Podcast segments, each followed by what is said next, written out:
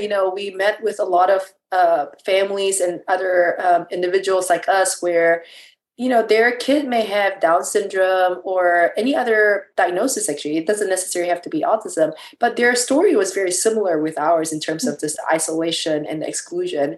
And so that really, you know, all of these really led to KultureCity, where the mission behind KultureCity is one of inclusion. How do we equip our society? How do we bring that level of awareness to our community that there's all these kids and adults and individuals that exist amongst us, but they don't come out because of all their barriers? And beyond that level of awareness, how can we help them? Mm-hmm. How can we help our community to include these individuals?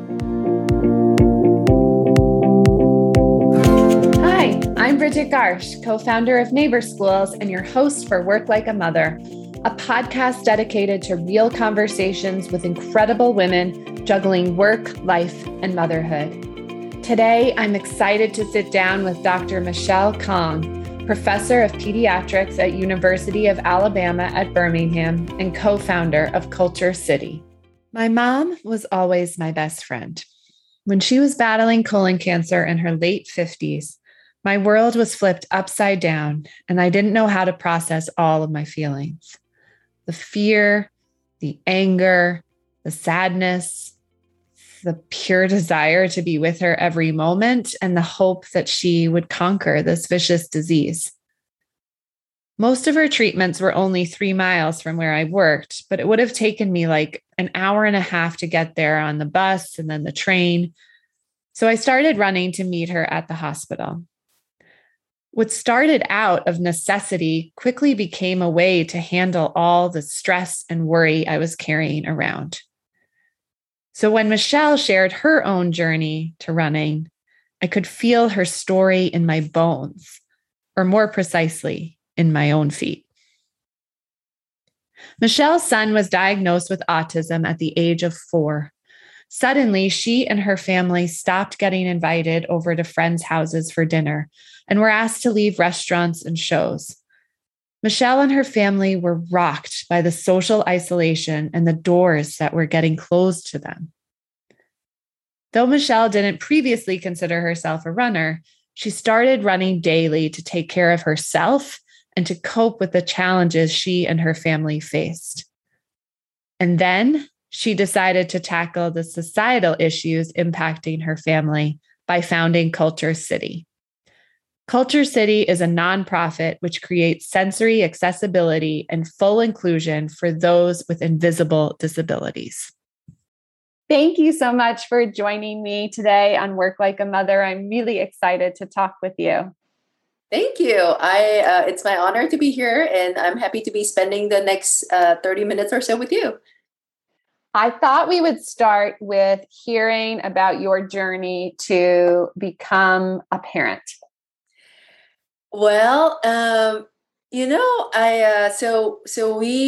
a critical care doctor, and my husband is an ER doc, and our profession is pretty intense. But I think we both love the idea of having a child, and we actually, with us, just because of how our med school training was, we were a couple years apart. And so we actually lived apart for a couple years, even after we got engaged and married. So it was sort of a long distance relationship. And so we didn't have our first son, Abram, until many years into it. And so we did have, you know, a good period of time where it was just the two of us. But having Abram was something that just felt very natural, and we wanted to build a family. And so now we have two boys. We have Abram, who is, he is 13. And then Judah, who is 11. I have to think about it. Yeah, 11. And so it's been amazing. We've loved having the two boys. When I was younger, I always had this image in my mind of like having 4 boys. I don't know why, but I always thought like I would have 4 boys and that would be so cool. But we just have 2, which is perfect. 50%. That's really funny. I also have 2 boys, and I I had this sense and this feeling that when we had kids that I would have boys as well. I don't know. I think it was just like, my dad and I are very close, and, you know, he gives me, we have a very, you know, a wonderful relationship where, but there's a lot of like playfulness and almost like, you know, teasing one another. And I thought, oh, I'm just going to have two boys who are going to be like him, and he's going to be riling them up, I'm sure, to you know, teach them all of the buttons to push and drive me wild. Yes. Well, I love my boy. So just as I'm sure you do, clearly. Yes, 100%. And you have a teenager now. Oh gosh, yes. He reminds me. He's like, I'm a tween. I'm like, you're what? A tween? What is that? Yeah. So it's been great. And tell me a little bit more. I can imagine, although I can only imagine, tell me a little bit more about how intense your, you know, work schedule is, especially with your husband as well, with both of you being doctors, and how have you juggled your careers and parenting, and how do you make that all work? I think for me, I have to really prioritize. That's number one, because of the nature of my work and the intensity of the work. When I'm in the ICU, I'm in the ICU. Like, that is my entire focus. It's my primary responsibility. I cannot be sidetrack or distract or be thinking about anything else. And me and Julian always joke and say, well, if I'm in a unit and if the house is burning down, well, the house is burning down. Somebody else better be handling it because I can't handle it. And so it's pretty intense in that way. And so I've been very intentional in that, even as the kids grew older and even as we did our schedule, to know that, okay, when I'm doing my ICU work, this is a block of time where I'm just not available. But it's okay, because they know that when I'm off the ICU and let's say I'm spending time with them, then I make sure that they are my primary focus and my only focus. And so I try to be very deliberate and thoughtful about not being distracted when I spend time with them, where this is their time. So I'm not, you know, trying to multitask and do other things. And so I try to be very intentional that way. But at the same time, I think just with the nature of what we do, and just with the boys, and with Abram having autism, we're also very flexible in how we do things. Mm-hmm. And we always kind of think of it like, we're just going with the flow. We're just going with the flow, right? You know, sometimes this doesn't happen, but that's okay. We're going to do it this way. We're going to do it in a different fashion so that everyone's needs are still met. We're also very good about, with the both of us, you know, thinking through like our schedules. And so we make sure that when I'm on, he's not on. When he's on, I'm not on. We try not to travel together at the same time. So we're always making sure that one of us is available for the kids. Yeah, I can imagine. Wow, it sounds like a real puzzle to put all the pieces together. And then on top of this work, you also founded KultureCity. Can you share a little bit about what led you to starting KultureCity? Yeah. Well, I think, you know, in some way it goes back to your first question about being a parent, because the journey for KultureCity started with us being, as you know, parents of Abram. So he was our firstborn, and when we had him, you know, he was our he was happy. He met all his milestones. You know, we were like the three amigos. We did everything together, and we were a really close unit. But then when he was about 2 years of age, he started having a period of regression where he suddenly stopped talking. He stopped making eye contact. He stopped wanting to play and smile. I mean, it was a completely different child. And so we journeyed with him in trying to figure out what was going on and how to best help him. And ultimately, he was diagnosed with autism. And in our journey with him, what we realized was that functionally as a family, having autism as a diagnosis and all the challenges that came with it really excluded us and excluded him from being a participant in our community. It was one that was very interesting, I think, because I don't think we realized it when we were in the moment, you know, because, for instance, you know, like going out for him was really hard, right? Because, you know, he doesn't communicate verbally. And so he would make certain sounds, he would make certain movements. And, you know, as he grew older, people who didn't know what was going on would kind of give him the stare and the look. And we always felt it, right? So we never felt welcome. We've been kicked out from restaurants. I mean, we've been kicked out from so many places that, you know, there's a whole story, diary book of those things, right? Mm-hmm. But so in the end, you know, because, you know, sounds were really loud and painful for him, and, you know, bright lights, you know, just crowds and things like that. But without realizing, we became isolated, right? Because we then said, you know, it's so hard. We just stopped going out. We stopped going for, games and things like that. Well-intending friends would initially call, and then they would try to give us space, and then they stopped calling, and then we stopped, you know. And in the end, it was like, wow. We didn't realize it until actually Judah was born, and Judah was very precocious, so he's our second one. When he was like a toddler, he was like, "Why don't we go to the zoo at the zoo, which was like a Halloween event at our local zoo?"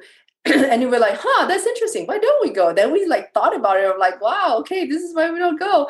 And then from there, you know, we met with a lot of families and other individuals like us, where, you know, their kid may have Down syndrome or any other diagnosis. Actually, it doesn't necessarily have to be autism, but their story was very similar with ours in terms of this isolation and exclusion.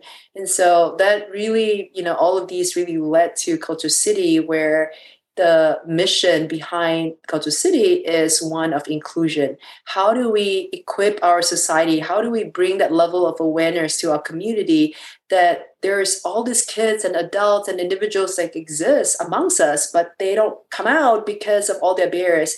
And beyond that level of awareness, how can we help them? Mm-hmm. How can we help our community to include these individuals? And so, you know, it really started as our journey as parents, and, you know, thinking about Abram and Judah, and like, wow, our world is not suited for them, or, you know, for Abram, and how we can change that. Can you, I've, in something I read, it was, you were talking about how it's not enough for just awareness, right? Like many people can be aware of some of the challenges, but it's about acceptance and it's about taking action. Can you talk about how we as individuals in society can move towards a place of acceptance, and what are things that institutions can do? What are things that as individuals we could do? Yeah, absolutely. I think awareness is definitely the first key. That's the foundation of it, right? Because unless you know and unless you see, you don't know. Mm-hmm. And so that's going to be definitely the first piece where, so we are very intentional with, like, you know, pushing out that mission and making sure people know. But then at the same time, hand in hand with it, I think once you know, then you need to think about what the next step is. So, like, for instance, you know, with what we do with KultureCity, we provide the front-facing venues in, you know, museums, zoos, schools, and things like that, with not just the foundational knowledge, but we provide them with tools, right? And so tools could be as simple as thinking about what are the strategies in communicating with this individual.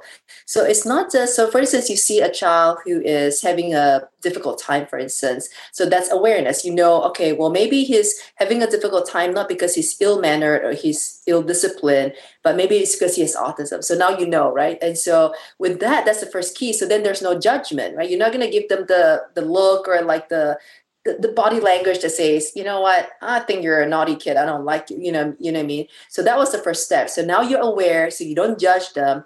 But then the actual action could be that you know how to help them. So then you could be using communication strategies where it's one where you talk to them in a way that is calming to them, you know, use language as simple and direct, or perhaps like with what we do, KultureCity, they have certain tools, like they have headphones. So you can offer them the noise canceling headphone, you can have fidget tools and things like that. So I think awareness is definitely the first key. But after that, you have to say, okay, we got to take the next step, which is how do we then take that into action that actually changes the way our community is. And so, you know, that's a focus of what we do. And we're very intentional in that we want the burden in some ways to fall on the community, not on the family, right?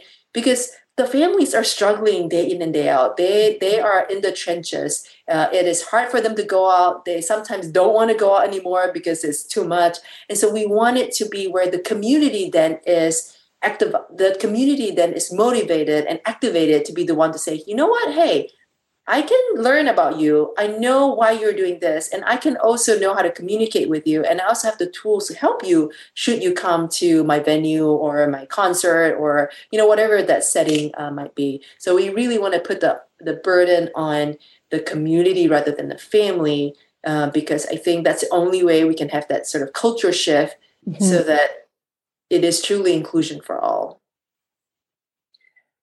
Yeah, it makes me think about how I've noticed now and after learning really about KultureCity and starting to look in our own community here, it's very uplifting, I think, in some sense to see the organizations that are taking action, right? Like there are a few smaller museums that are really, you know, have carved out time.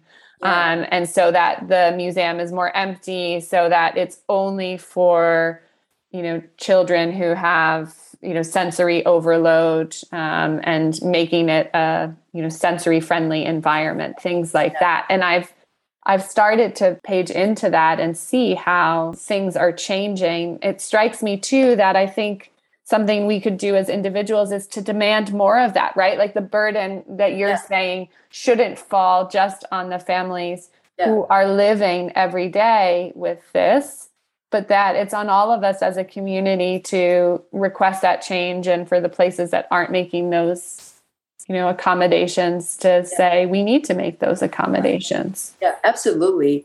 And in fact, you know, when we first, was trying to figure out what the gaps were and how we can best, you know, sort of tackle this problem. We realized this, as you alluded to, where there are places that are starting to have recognition of the problem. And so they would have specific days and events that's targeted for whether it's a, you know, autism night or a PTSD night or what have you. But what we realized though is that these events, while they're good, they're very limited, right? Because if you think about it, if you have an event once every month, that's only 12 times a year that the child can go to the museum or to the zoo or to the concert, whatever it may be. And we realize that, wow, well, that is good. It is really such a minuscule part of their life when you put it that way. And in some ways, it also excludes them because then that night is only for them. So only all the individuals with the same challenges are there. They're really not part of, you know, like the rest of the community, so to speak. And so that's why when we develop the sensory initiative with KultureCity, we wanted it one where it has to be one where, let's say we pick the museum as an example. We want it to be where, you know, 50 to 80% of the staff, because there has to be a critical mass that knows about this, right? You can't just have trained one person, because if the person's on vacation, then, well, nobody knows what's going on. It has to be 50 to 80% of the staff at the that location is trained, and training means they know what it is, what to look for, how to engage, what tools to use, and so forth, and that the tools are always there so that, and the intent is that then the family, if they want to go on a Monday, hey, cool, they can go on the Monday. They want to go on Thursday, hey, cool, they go on the Thursday, because the people are aware of the needs and the resources are there all the time. Now, certainly for those who are super sensitive, then we tell them, okay, this is when the museum's a little bit, just as you said, right? This is when it's a little bit quieter. So don't come between, if you come, that's cool. We have the headphones for you. We want you here. We love for you to be here. come. But if you want to come when it's a little bit quieter, these may be some of the preferred timing, right? So then that way it's a situation where it truly is whenever the family wants to come, they can come. Mm. And I think that's the beauty of it. You know, that's when, and that's how we want it, so that that to us, that's true inclusion. Yeah. What a beautiful perspective. I hadn't thought about it that way, but you're so right, both from the family's perspective of your schedule, you know, your schedule is your schedule personally. Yeah. It has a lot going on, a lot of different moving pieces. I mean, I know I write things down like, oh, this event is happening, but you're running late that morning or something happens and then you miss that window. And what a terrible experience to not have those opportunities then available for members of the community. So I love hearing your vision for how to bring inclusivity every day, not just on special days. Yes. You have so many balls that you are juggling. How do you make time for yourself? How do you take care of yourself so that you can take care of so many other people? You know, that's a hard one. And sometimes I feel miserably at doing it. But I think it goes back to just always having to be very deliberate and about carving time. Because I find that for me, if I'm not deliberate about it and I don't make it a priority, my life just takes over. I mean, if I don't schedule something and it's not on my calendar, 30 other things will fill up that spot in 2 seconds, right?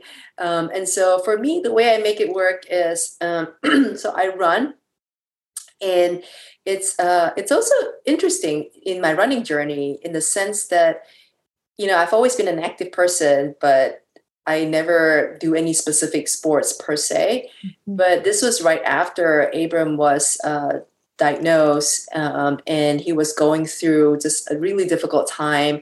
We were both not sleeping because he was not sleeping. He didn't sleep through the night until he was like 6 or 7. I mean, he literally would wake up in the middle of the night every single night and would not be able to fall back asleep and would be, and it was a very difficult phase of our life.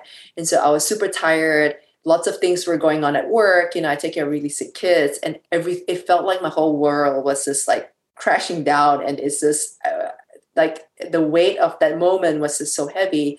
And that day I just left the house. I put on my shoes. It wasn't even a pair of running shoes. It was just some sneakers that I had. I went to the trail that was close to our house, and I just started running. And as I was running, it was something about doing a physical activity with my body moving, and I'm exerting myself.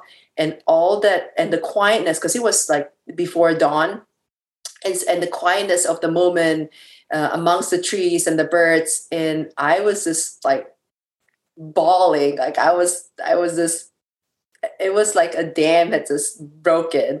To make things worse, I remember towards the end of it, I like tripped and fell. And so now I'm bleeding from my leg. And then one person, an early jogger, saw me and she's like, "Are you okay?" Because I was crying and bleeding and running. I'm like, "I'm fine." And then that was the start of it. I found a lot of reprieve, I think, in just pounding the trails, being by myself, nobody's around me, and just, you know, being able to collect my thoughts and just think about everything as a whole. So I started running in 2015, and I've never stopped since then. Last year, I wasn't able to run as much because I had a stroke actually, and so I ended up having to swim because I couldn't run, so I picked up swimming. But that's all to say that I think you just have to make those times. So for me, I always do it before the kids wake up. So when I come home, they're not even awake yet. They don't even know that I've been gone. So I always do it like early in the morning or late at night. And sometimes I steal time. you know, I might have like 20 minutes. And so I sort of like, I steal that time, so to speak, where I say, okay, this is my time. I'm going to go for a walking meeting or something like that, you know, but otherwise it's impossible. Isn't it amazing how, as a parent, you see, you know, these pockets of time, like 20 minutes, right? As a real gift or an opportunity. Yes. Oh, yes. Where pre-kids, it would have been, you know, at 20 minutes, like that's nothing, right? I think, oh, yeah. I used to think you have to work out, you know, if I'm not going to work out for 30 minutes to an hour, like it's not worth it. And now it's every time you can do anything for 10 minutes. Yeah, 10 minutes. Oh, absolutely. Before you're like, no, I need an hour and a half. No, now it's like 5 minutes. Let's go. We got this. Yeah, right. Your story of and your inspiration of what brought you to running really resonates with me. I am also a runner, although not as accomplished as you, because I know you've run ultra marathon, right? Yes. I did an 100-miler before. I am, you know, my hat is off to you. That's amazing.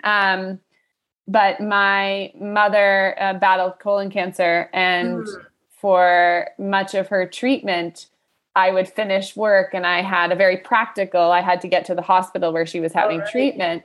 And at the time, public transportation couldn't easily get me there. And so I thought, well, maybe I'll just try running. And and I fell into it, and it was so therapeutic and meditative. And there's something about just all you need to focus on in that moment is putting one foot in front of the other. And that gives you a little bit of clarity and space. And it was such a life-changing moment for me. And I love hearing your story about how you discovered running and got into it as well. Yeah. It's actually been super good because as I started running, I realized that there are a whole group of like runners and people who enjoy sports who are extremely like amazingly good people, right? And I realized that running can be such a great platform for also, again, awareness and for what we were trying to do, and also to raise funds for the programs. And so 2016, I was running Boston Marathon with a friend, Tiki Barber. And so he and I were running, and he ran a marathon before, and I had just started running. And so I was in no shape to run a marathon, but then Boston said, hey, do you want to run? We said, oh, well, Boston said, do you want to run? We say, yes, we want to run. Yeah. And so we both ran, but by mile, like 20 something, we were both struggling. We were like, oh my gosh, this is like, we were like, oh my gosh, we were like dying. We were like, we were running so good initially. Now we were like, we were really struggling. But then we started thinking about the families, right? Who we were running for. And so he and I would be like talking about the families and the kids and what it meant to them and what it meant to us. And that really helped us cross the finish line. And when we crossed it, we felt so good because we knew that every step that we took was for someone else. Yeah, you know, we had to put in the work, but we were like, think about that other kid who wants to run but cannot run, or the family who wants to go to a concert but cannot go to the concert, and us doing this physically for them while we were like literally dying out there was worth it because we were not just running for the sake of running. We were running for something bigger than us. And so that was how the whole idea of KC Fit came. And so he and I started KC Fit in 2016 when we did Boston Marathon. And then ever since then, we've had teams run major marathons for KultureCity.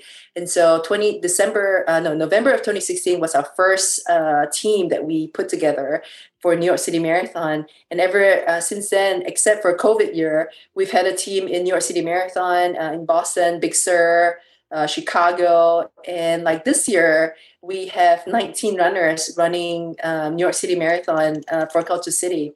So you have to come join us whenever you're ready and you want to do it. It's super fun. It's so amazing. Great. I would love to come and run on next year. Okay. You have to come run with us next year. Yes. Yes. New York is such a great marathon too. Yes. It's a wonderful, a wonderful course and so many great spectators. Yeah.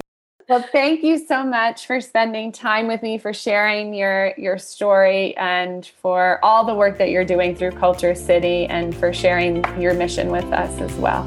No, absolutely. Thank you. It was a pleasure.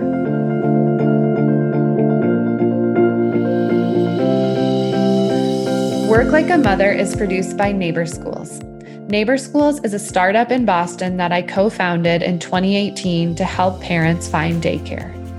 As a first-time parent, finding childcare can feel scary and intimidating. At Neighbor Schools, we help you find daycare you'll feel really good about, so you can go back to work with the peace of mind that your little one is getting the socialization, support, and stimulation they need to learn and grow. We've helped thousands of moms and dads figure out the daycare search. Check us out at neighborschools.com. And when you get in touch, mention that you discovered us on the podcast. Thanks for joining me today. We'll see you next time.